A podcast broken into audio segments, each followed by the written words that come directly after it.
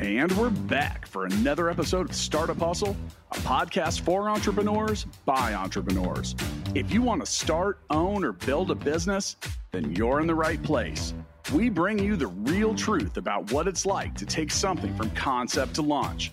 From growth, innovation, experience, failing, or winning big, we've got you covered. So let's get down to business with another episode of Startup Hustle brought to you by Fullscale.io.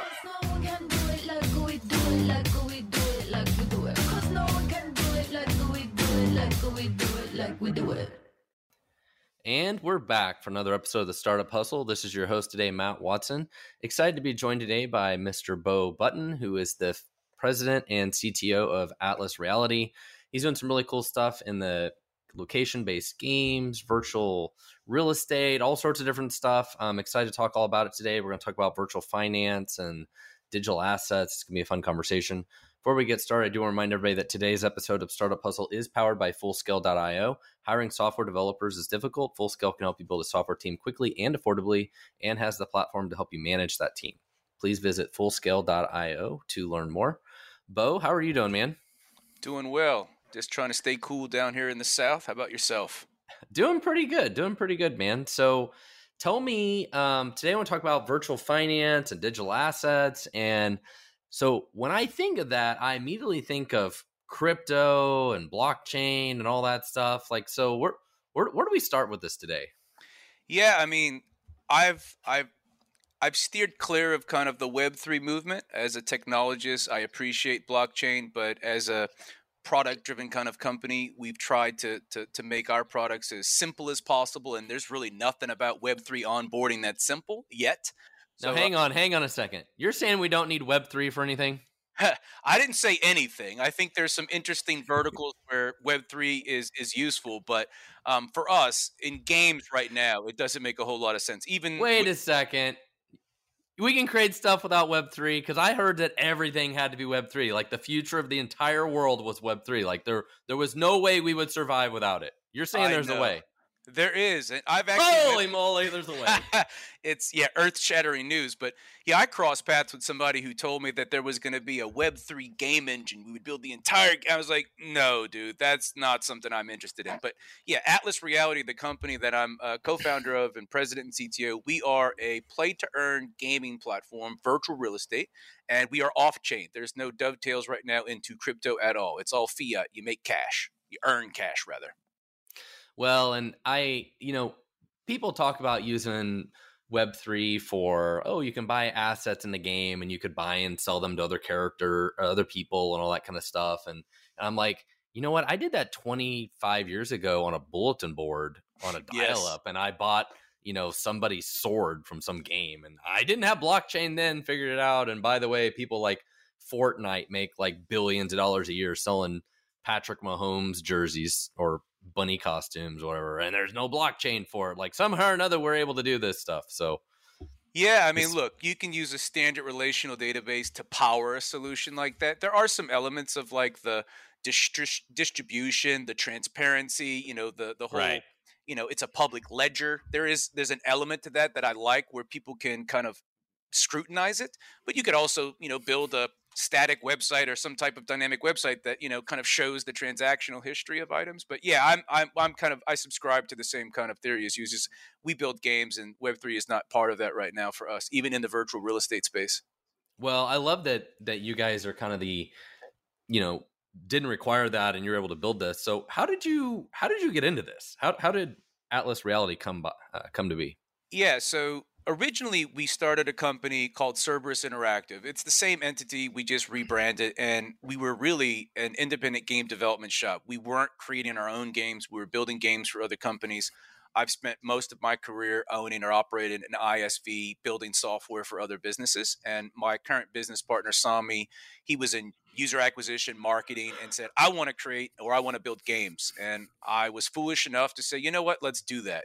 Um, I quickly realized that it's uh, equally as is just terrifying to build games for people as it is to build line of business apps. It's not as fun. Games are fun, but building games for other people is not fun. So we pivoted and we started really honestly we were building location based games because we were inspired by Pokemon Go and Niantic. Yeah, which is very cool. Yeah, it came out right around the same time we were pivoting, and I was like, I have a lot of you know background in GIS. Uh, I spent ten years in the distressed real estate space, building software for liquidating distressed real estate. So I said, you know what, let's build location based games, and that's how we started. The virtual real estate side of this, Atlas Earth. Our first game was called Atlas Empires. The second game, which is the game that's most popular, is you know, it was it was inspired by the Web3 movement. I saw Sandbox, I saw Decentraland, I saw Upland, and I'm like, right. man, this is cool. Location based, you can sell real estate, but like I don't need the blockchain. So kind of going back to what we just talked about. But yeah, yeah that's how I got into this. So you have two games. Uh, you have Atlas Empires you mentioned, and then Atlas Earth. So Atlas Empires, can I like go? Is that like playing like Clash of Clans or something in my own neighborhood? Yeah. Is that what it is? It is. It's a location based inspired Clash of Clans slash Pokemon Go mashup. Um, okay. Um, it's it's been out for almost four years now. Um, it was commercially or financially it was a success, but I will be honest with you, the community has dwindled because uh, Atlas Earth represents 99.999% of our revenue. So we've been focusing on that. Um, okay. But yes, you can install it today. It's still relatively active, but um, uh, it's it's definitely not as entertaining because you can't find other people to join your empire. That's the hardest part okay. right now. Is it's Atlas Empires, and there aren't enough people to, to to kind of participate in your empire. So, what do people do in Atlas Earth? Yeah, so right now it's arguably not a game. Um, it, it we have to because of legal reasons you know market it as a game but you come in we give everybody one free piece of land so we call them parcels much like your tax assessor would call it and it's 30 feet by 30 feet. It's based on a real map so where you're standing right now based on your gps uh, you know radio you you can buy that land and that land um, has one of four rarities and it's random so it's a, a common a rare an epic or a legendary and each one of those generates rent per second so that's kind of the game loop is you own a piece of land, you either buy it or you do something in the game to earn our in-game currency in order to buy it. A lot of people just buy it or they use the free one. And then from there it generates rent per second. Obviously if you buy one piece of land, your RPS is not going to be enough to move any needle. It's, okay. it's fractions of a fractions of a penny per second but you can watch ads you can buy uh, products at brick and mortar brick and mortar merchants that are partners with us. We've got about uh, 20 or so brick and mortar partners where you can go swipe your visa or mastercard and in real time get rewarded with our in-game currency which then lets you buy land. So we do have a lot of free to earn players that are in there getting land and not spending money and generating rent per second. Uh, once that rent accumulates to five dollars you can redeem it for cash so that's kind of the name of the game is your rent per second accumulates. You can either redeem it for additional AB Atlas bucks, our in-game currency, or you can have it deposited straight into your okay. checking account. So I see on your website you have partner partnerships with uh, Burger King and Auntie Anne's and Popeyes and Sonic, Jimmy John's, all these companies. So, yes, so does that mean if I download the app, I can go to like my local Burger King and like it exists in the in the game? It's a little different. So you won't see Burger King in the game, but what we have are location-based offers or missions. We the industry refers to them as offers in the game because of you know the, the, the naming around like an in-game mission you have an option to enroll your Visa or MasterCard. And this was a huge hurdle for us because it's a video game asking for your credit card. And it's like, why? Well, we only ask for the 16 digit card number. We don't ask for the CVV2 or expiration. And then we reach out to Visa and MasterCard and we get a random account. And that allows us to basically get notifications when you actually purchase at one of our participating merchants. We then use that to give you an in game pop up, and there's a conversion rate. Every merchant's kind of different, but if you were to go buy a Whopper right now and your credit card was enrolled, you would get a push notification the minute you drove away from the cashier, and it would say, Hey, you spent $10, you got 10 Atlas bucks. Okay. So is that a so do do any of these other merchants help promote you guys? I mean, was not yet. I mean, it's still a tough sell. You know, the the the Web three movement. I mean, it hasn't all been bad for us. Not not that it's been particularly bad, but it's like we we, we didn't jump into that. But the metaverse and Decentraland, like these brands are obviously aware of of what most or some people are considering the future. I, I am not as convinced, but um, no, we don't have any one particular brand that's like really a fanboy. They're all kind of getting their feet wet. Okay. Um, I'd say you know Burger King has been the most successful for us um, outside of Speedway, which is a gas station on the East Coast. Um, that was the most successful, primarily because the average ticket price there is about fifty dollars because fuel is expensive and Yeah, Whoppers yeah. aren't. So do, so does so does somebody like Burger King is actually giving you guys money? Like they give you one percent of correct. Yeah, sales so or something like that? That's exactly right. So basically, we we have a BD team. BizDev goes out. Um, they all come from the food quick service industry, and we iron out contracts where we get a commission on the sales.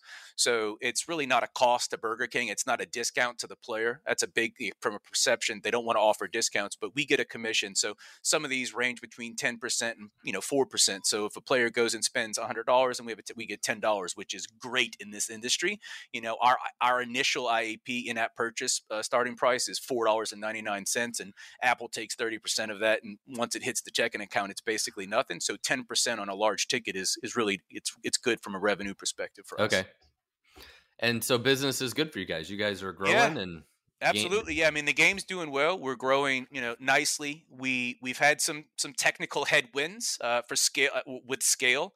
Um, I think we've we've navigated most of those. Uh, right now, the the biggest headwind for me, um, despite me being on the technical side of the organization, I also do all of the hiring. Is fi- finding people. Um, despite us being kind of flat and not having an office and broadening, you know, where we hire from, it's still hard to find good talent.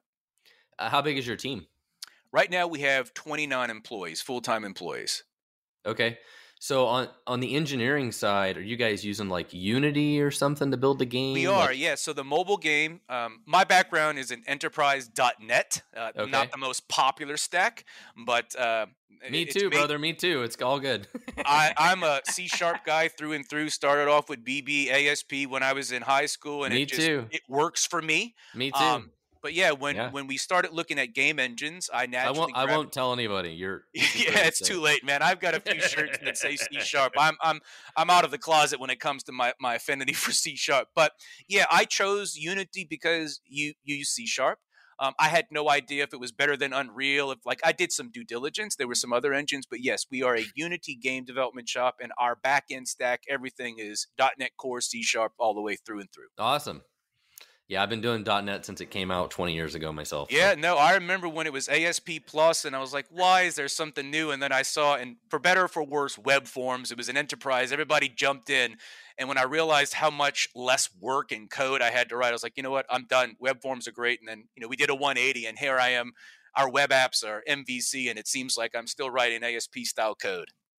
So what kind of scalability issues do you have? It's just you know you get certain thousands of users and how it all connects to the back end. Yeah. Like back end issues connecting to the game that's running on their their app, That's- or what? What are yeah, your so- challenges? the game is it's a real-time connection so we leverage WebSockets. Um, this was a first for me at this scale. I have built, you know, real-time, you know, finance apps, but it wasn't anything like this. They they weren't event based. So we have a lot of in-game events, which is a concurrency issue. yeah. Um, and when we built the platform, we what I should have done is follow kind of the stack exchange architecture, keep it stupid simple, use SQL Server, cache the shit out of things, and just roll with it. But I thought, uh, I didn't think. Uh, I was trying to be more intelligent than I really am, and uh, ultimately, I, I, I chose a technology from Microsoft called Orleans. Um, and the reason I chose it because we decided to use blob storage as our storage mechanism. I'm going into the weeds here, but long story short, um, it was the wrong decision and we ended up having to basically refactor the entire application to kind of look more like a standard web application and, and okay.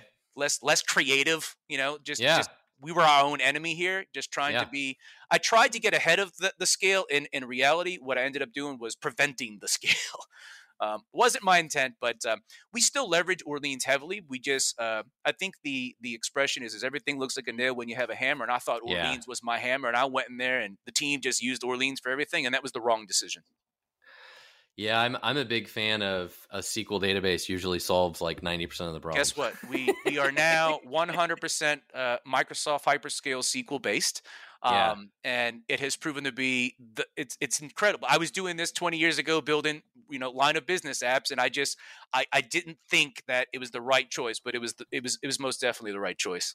Awesome. Well, eventually you'll get to some scale. You'll you know some scale where it makes sense to to look at something else. You know, but That's like I'm a, sure of it. That's a future Beau problem, not a today Beau problem. Honestly, I hope it's not a future Beau problem. I hope there's somebody else that inherits that because I always joke. I, I used to have a full head of hair, but I am completely bald. The stress, the ser- like it's the cortisol rather, it's taken a toll on me. Well, so tell me, you are you're one of the co-founders of this company, right? Yes, and sir, so so tell me, who are the other co-founders? Tell me about them. So technically, we started off with two co-founders. My partner Sami. Um, Sami is the younger brother of a high school friend of mine. He's always had a knack for sales. Um, he moved to Los Angeles. He was a very early employee at a fintech company called Acorns. It's a micro investment platform where they do roundups like your spare change. I've heard of that. Yeah, so he was employee 10 or 11. Um, he cut his teeth there learning about user acquisition and marketing we've kept in touch. We had a previous startup. Uh, we had an anti-social network called Memorandum that was ahead of its time. But yeah, he was the one that was. He's the gamer. He's the one that really wanted to own and operate a, a game development company. But um, today we also have, uh, as of about two years ago, a third co-founder, which was our employee number one. But we two years ago recognized that he is really a co-founder, even though he's an, he was technically an employee, and now we we consider you know him a, a third co-founder. So it's Sami Khan and then Morgan Moon are my other two co-founders. Okay, so you're you're the CTO, but do you spend much of your time writing code these days, or you said it's mostly hiring people?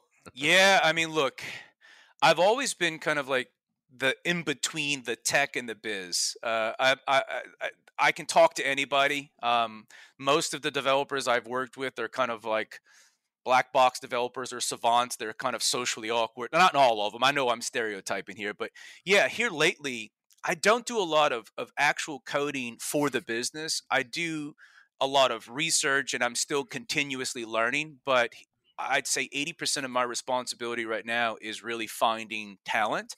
Um, I have a knack for that. Um, it's not something I love. I don't dislike it, but uh, it, it could be challenging. But yeah, I, I don't contribute a whole lot of code. I tend to be the one who spearheads an initiative and then backs away and delegates. Like infrastructure as code, we you know three years ago adopted Terraform. That was something that really resonated with me, you know, using the Azure portal to create, you know, 200 resources for a new environment. I'm like, there's got to be a better way. And I wasn't convinced it was Azure Resource Manager. But um, yeah, I don't, I don't write as much code as I, I, I really would like to, but someday. Well, I, I ask these questions because a lot of people who are listening today, they're like, I need to hire a CTO to go build my software. Well, a lot of CTOs don't write a lot of code. And so I think no. that's the thing I want to highlight here is you know, did you early on when the company very, very first started? Absolutely. Yeah, absolutely. So when it was just the three of us, um, I was sort of the back end, Morgan was the front end, and that worked extremely well. Um, and as we grew, obviously, I kind of started to slowly but surely back away and delegate. It wasn't yeah. a trust thing. It was just uh, having been doing this literally. I started when I was eight years old. It's like you can identify rabbit holes pretty quickly. So I would say the other responsibility I have is letting the team know that there's a rabbit hole and we should probably start, you know, do a 180 and go backwards. But um, no, I, I, I'd say it took us about three years before I kind of just stopped writing code in its entirety. There's only a few areas of the business where I felt early on that I only trusted my like anything to do with finance, like integrating with IAPs for Apple and Google. I kind of owned the architecture and implementation for that because it touched money. But with the current app, we use Stripe and we do. I I didn't have to put my hands in the which is nice. It is nice. Well, I, am glad we're discussing this because I think it's important for people to understand, you know, what, what does a CTO do and how does the job change over time? And, um, you know, I, I, love the fact that, you know, early on you started and then as time has went on, the role has changed a lot. And I, I think the problem for a lot of entrepreneurs is they're, they, they think hiring a CTO is like going to be their lead developer and write all the software and, which, which can be the case. But if a company grows and scales, what they need from that person is actually totally different. They need them to do what you're doing today. And um, I think CTOs should always be good at proof of concepts, making technology decisions, right? Trying to kick the tires and figure things out. But also something else I think you you you alluded to about the rabbit holes is is also asking the questions that nobody else asks or knows how to ask or, or will think of. And it just comes from doing this for long enough.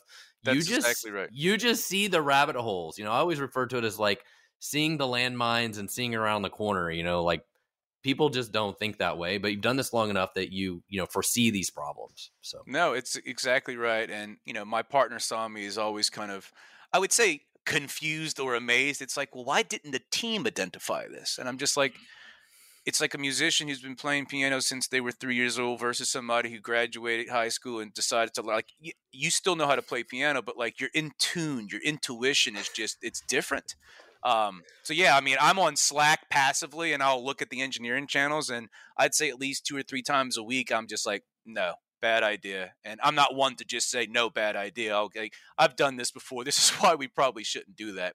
I, yeah. I, I, honestly, that's probably the most enjoyable part of this is is helping you know the the younger engineers kind of learn and and you know get in tune with like finding these rabbit holes or mines, like you said. Well, and I love I love the conversation about you know why didn't they see this? Why didn't they why don't they have the ability to do this? And my response is usually well if they did they would be a cto somewhere else. Yeah. No that's they exactly probably right. they probably wouldn't i would work for them right? yeah and look like, as a co-founder i've always been one like i i want people to do well and if that doesn't if it's not with atlas reality that doesn't it, it won't break my heart so like if one of our employees graduates and becomes an exceptional potential cto yeah. candidate there would be no hard feelings if he jumped ship and went and started his own venture.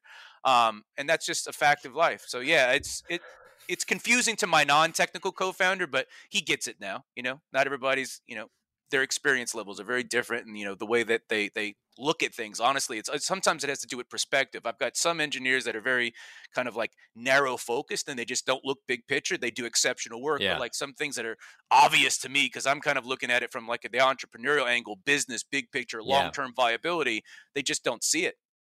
Yeah, absolutely. And this it's different personalities. Well, finding expert software developers doesn't have to be difficult, especially when you visit fullscale.io, where you can build a software team quickly and affordably.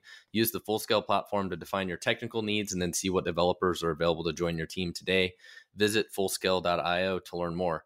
Well, I, lo- I love this part of the conversation about CTOs and and uh, and dev leaders because I, I think a lot of entrepreneurs don't don't understand the dynamics of some of this and the and the different personalities that, that go into it and um, before we yeah. started recording, you, we were talking about LinkedIn and stuff, and I post on LinkedIn every day, and um, I talk a lot about CTO related stuff, leadership related stuff, and and there is such a huge difference from being an entrepreneur, being a CTO, being very very product focused, like business focused, versus being like a heads down engineer in the weeds. Like it's just a totally different mindset, and a lot of people just don't understand.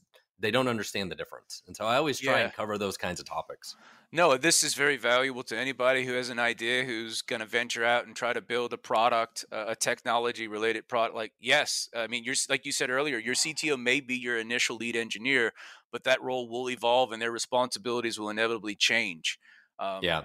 I've I, you're you've probably been subject to this as an engineer, especially when like iOS was introduced. Everybody and their grandma wanted a mobile app. Everybody and their grandma had a business idea, and I just it was baffling. Like I took a lot of things for granted. I was like, you just don't know this, and it's like, well, I've been doing this my entire life. You shouldn't know this kind of stuff. But yeah, it's it's challenging because a lot of people, if they're non-technical, they just feel like they're going to hire somebody and they're going to solve all of their programming, their QA, their UI, UX, and I'm like, in reality, the reason we have so many employees today is is you there's that many different like disciplines in order yeah. to build a quality product.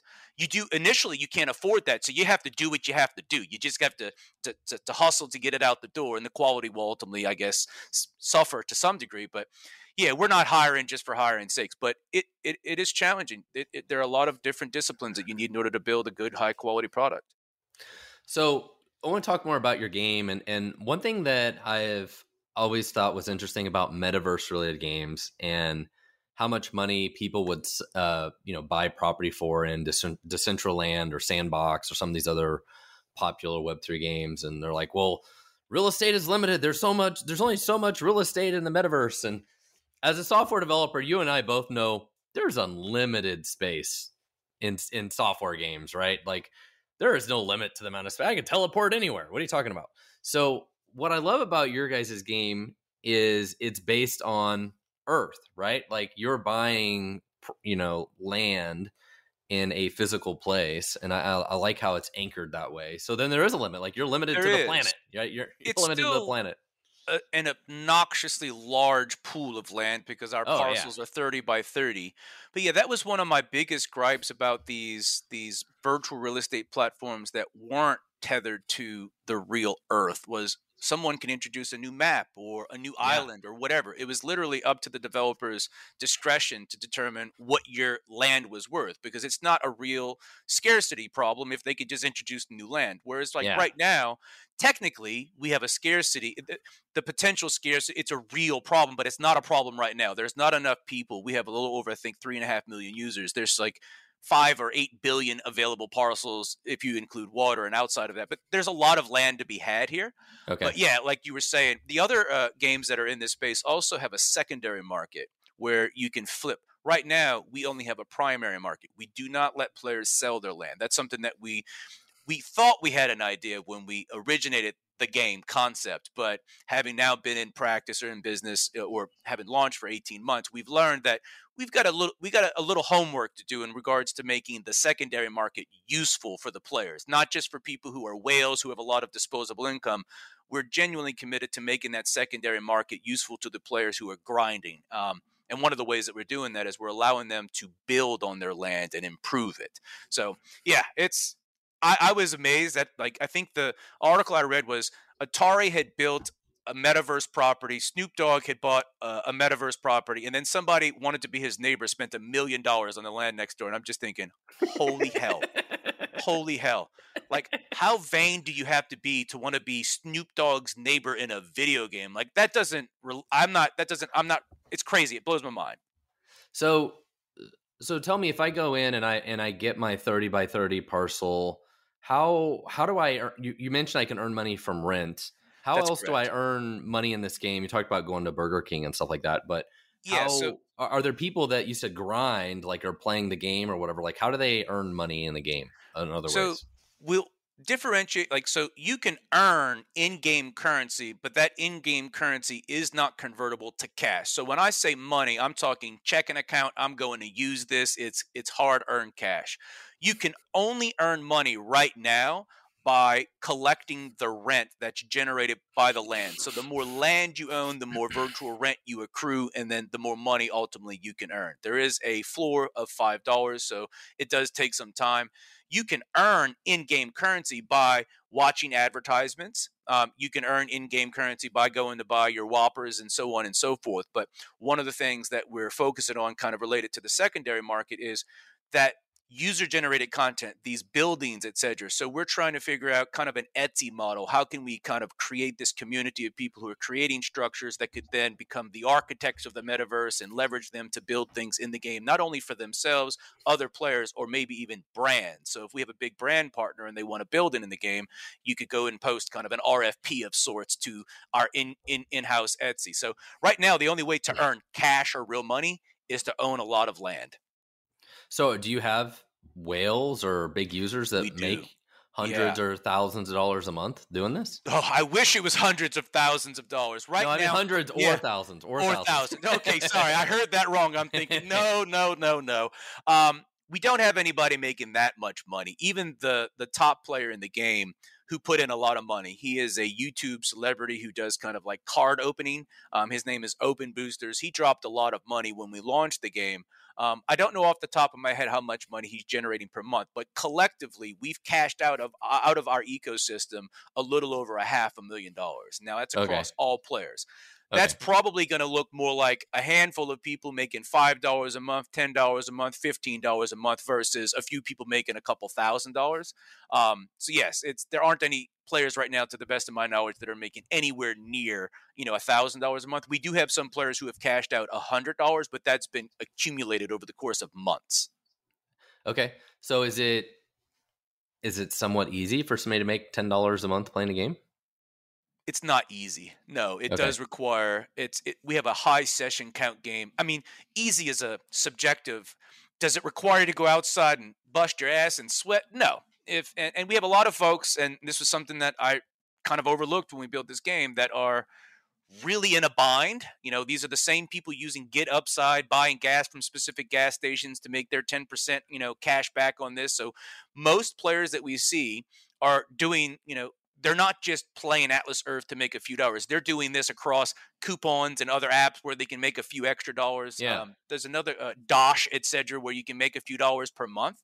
Um, we're committed, and this is something that we're still trying to figure out. We we want people to be able to make a genuine passive income.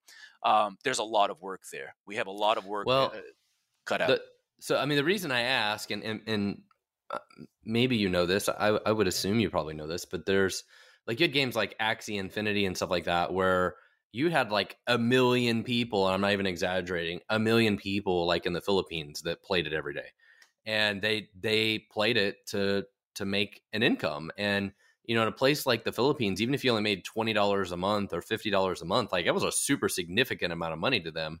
Where you know the average person only makes two or three hundred dollars a month. Yeah. So there, there, there are some countries where this play to earn type games are massive, um, especially if they can make just a small amount of passive income from it. Yeah, there's a part of that business model, specifically with the game that you just mentioned, Axie Infinity, that makes me sick. Um, it's you know they were taking advantage. They had scholarships. I dove, I dove rather like head first. I wanted to understand how this game yeah. worked, and I, it kind of imploded and I, I kind of saw the writing on the wall. Yeah. But right now we are only launched in the United States. So I'm talking about Americans. They're yeah. the ones in this game. They're the ones making the ten to fifteen dollars a month, and there are a lot of those players who are very interested in playing a virtual real estate game, watching ads. One thing I kind of overlooked: you can watch ads to earn Atlas bucks, but you can also watch ads to generate additional rent per second. So the most straightforward way to describe this, um, and the disclaimer here being this is how it works. This is how the sausage is made. It's a revenue sharing opportunity for our players. We're just a standard company who decided to take some of their profits. And what we do with that is very unique. So instead of just taking those profits and giving a percentage back to the players, we manage our own treasury. So if I were to talk about this very candidly, again, disclaimer here is this is a game, it's not an investment it's a facade for an investment platform. You give us money, we take that money, we grow that money, and we share back some of the gains with you. We can't articulate it that way because we're not an investment company, we're a gaming company. At some point in the future, I'd love to actually be licensed and do everything above board with the SEC and say, look, this is nothing more than Robinhood, but instead of st- picking a ticker, buy some land. It doesn't really matter. You just know you have some money that you want to invest and you want to grow. Let us grow it for you. This is just a game in front of it. Okay. Oh, very cool. Well, the so when you buy land in the game, can you only buy land in the United States? Right now, you can only buy land in the United States. Um, the next country we'll be rolling out to is Canada, and then shortly thereafter, Australia and New Zealand. You can play the game and watch ads and increase your RPS globally, but we, we only allow you to buy land right now in the United States. I'm trying to figure out if I can buy like a whole country here. Uh, there's no option right now, and you have to buy it one by one. Um, there have I mean, been you, people. If you were going for the Vatican City, though, it's not very much land. Like, yeah, I think there's I mean, a look, chance.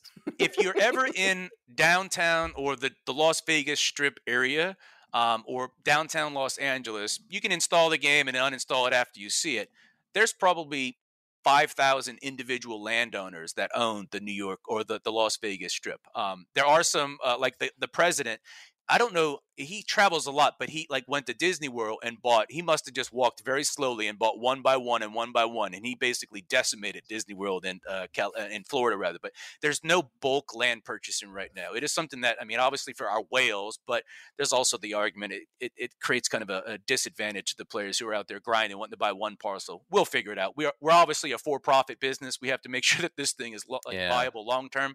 So we'll see well, one day I'll maybe I can buy the Vatican City on the secondary market then. Yeah, well, that's the sec- I think the secondary markets where this is going to become really interesting because it won't just be land; it will be land and improvements. Right, um, and we have to do that for legal reasons because this is not an investment, um, and you have to do something to the the initial purchase in order to actually sell it and not be deemed an investment. So we're allowing people to build on it. Lord knows what players are going to build. I have no doubt that there's some very creative people out there that are going to use our tooling to build some impressive structures. And I'm looking forward to having a castle in Cedar Park, Texas, which is technically where I live, right outside of Austin. But yeah, I mean, I'd love to see somebody own the Vatican City and build the Vatican in 3D in Atlas Earth.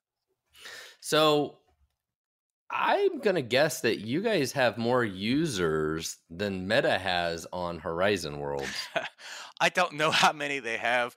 We it's I zero. love Yeah, right now they like daily actives. I'm sure it's very low.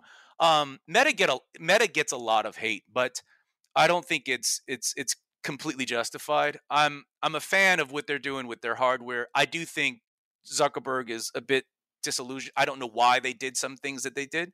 Um, I can say that we have way more users than all of the other metaverse virtual real estate platforms, DAU and MAU and revenue combined. That's that's that's amazing. Con- congrats to you. Yeah, no, that's that's the metric that I'm most proud of because yeah. we we're not in the news, right? And and we we've went we've worked with PR agencies, and I was like, look, until someone wants to write about us, let's just not worry about it. But like all of these other platforms are spending a tremendous amount of money to get these articles out. Like we've spent, or we've we've sold two hundred thousand parcels, and I'm like, did you make any money? Is anybody making any money? Like, yeah, I mean, you can sell two thousand or two hundred thousand pixels, and you know you can push that down out to PR Newswire. But yeah, we we're proud of that metric.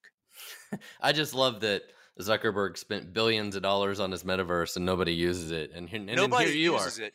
and, and honestly, I remember when Second Life was launched. Uh, yeah. This is a it's I was blown away as a, and this was before I was even in the gaming industry. I never really understood how games were built, and, and quite honestly, I, I, don't play video games a whole lot. But it just seemed baffling that they spent that much time, that much money, and they built something that was inferior to something that was built 12 or I keep saying 10 years, but I've been saying 10 years ago for 10 years. I don't know how old Second Life is, but it's been around for a very long time. Well, and do you see your app um, becoming sort of like that or like SimCity, like that, those sort of games? There's some synergies. I, I think we will ultimately have a, a multi user experience where people who own land can invite players to, to their actual structures. And maybe we introduce some type of extensibility where you can build, you know, primitive games, kind of like a hybrid between Rec Room, Roblox, etc. That's not our focus right now, quite honestly. But I do think that's in the cards. But I don't okay. think we our goal is not to compete with Roblox or Second Life or New Horizons. Like that's not our goal right now. But when I when I use your game, can I go walk around and talk to other people and do that kind of stuff? Right now, you cannot communicate in game. You can walk around, and previously, you could see other players. Uh, that was actually a developer feature that bled into a production build and uh, it was a purple or a magenta cube which is the texture the default texture for a unity game object and nobody knew what the hell those little magenta pills were but it was not supposed to be actually released. But right now no there's really no in-game social features. That is something that okay. we are working on um, it's Pandora's box. Um, we did partner with the company called Two Hat, who has uh, uh, text and voice moderation tools. That was our biggest concern. Is just yeah. like toxicity. I yeah. see it in Discord. It's like, oh my god, man, it's nuts. But right now, no, you can't interact with other players in the game. Okay. Well, if you do need to hire software engineers, testers, or leaders, Fullscale can help. We have the people and the platform to help you build and manage a team of experts when you visit fullscale.io. All you need to do is answer a few questions and let our platform match you up with our fully vetted, highly experienced team of software engineers, testers, or leaders. At Fullscale, we specialize in building a software team that works only for you long term. Learn more when you visit fullscale.io. Well, I've really enjoyed this conversation, Beau. And, um, you know, when I was younger, I always used to say my dream as a developer was to build something that I could walk around in. Like I always thought that would be cool, and you have done that, and so I think that's really cool. You know, you can build it, you can build an app or game, and you can walk around in it, which I think is super, uh, super awesome. Do you guys? Your your app now is, is a mobile app. It's on Android and, and Apple, right? Do you have plans to maybe make like a VR version of it as well? Not for the core app. So internally, we refer to the mobile app as the scouting app because it requires GPS, and that's where you're out and about scouting where you're going to buy land. We're working on our internal tooling that we currently call the editor, which is going to be the experience that players. Uh, this is a web-based experience. Uh, we've learned uh, that we we should bring as much functionality to the web as possible for a multitude of reasons a DevX developer experience is superior, and B Apple and Google don't take thirty percent. Stripe takes 3%. But um, the tooling right now is web based, and we're not focusing a lot of energy on mixed reality. But you better believe that experience is something that's on the roadmap for me. Um, I want to put on an Oculus Quest or whatever the hell the Pico, whatever you choose, and I want to be able to build buildings with very organic, natural. My hands, quite frankly, I want it right. to be like a Lego like experience. Uh, but no, the the primary game where you buy land, uh, there are no plans for XR, VR, etc. But for the editor, absolutely. And currently in in your app to buy land, you have to actually physically be on that land That's to buy correct. it, right? Yes, sir. So nobody should have bought my house by now. So I should be able well, to do that. when we launched, we didn't have anti-spoofing, um, which it was a cost prohibitive solution to license and we said you know what? We'll just let people spoof. If they spoof we'll you know players will report them we now prevent spoofing we partner with the company called shield.com and we we've we've nailed that but you might be surprised uh, i'm i'm often surprised i'll be in like obscure areas of mississippi visiting family and i'll open the app and i'm like who in the hell is out here buying double wides um, but I'm not going to lie. There are a lot of double wides that somebody is is way ahead of their Mississippi times, and they're they're planning for the the Southern Metaverse revolution. Awesome. Well, as as we wrap up the show today, I really really appreciate you for for being on the show. Again, this was uh, uh, Beau Button with Atlas Realty or Reality, sorry. Um, and your guys' website is atlasreality.com and and you can find your apps in, in the App Store. That's correct. Um, so definitely check them out. Um, so as we wrap up the show, I always ask if you have any any final suggestions or tips for other entrepreneurs out there.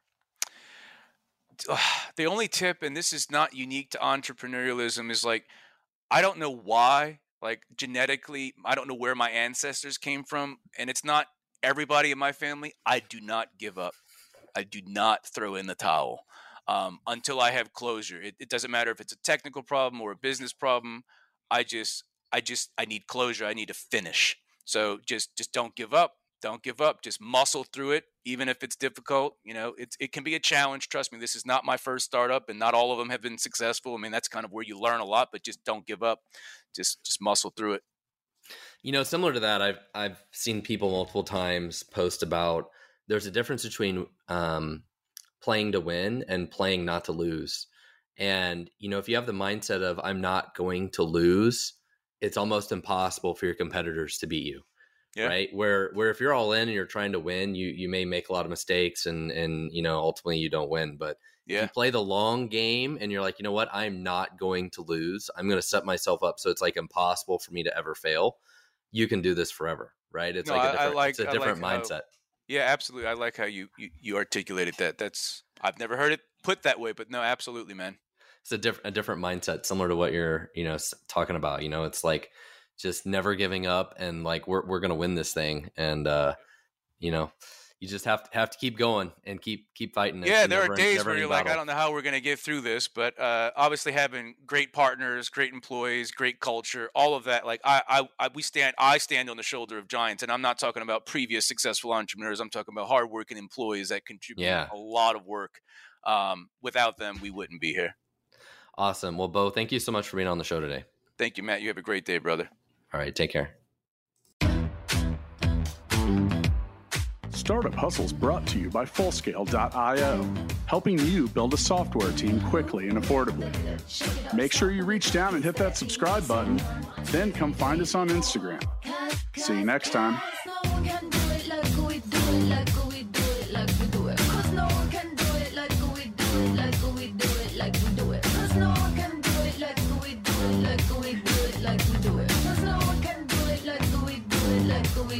Like we do it.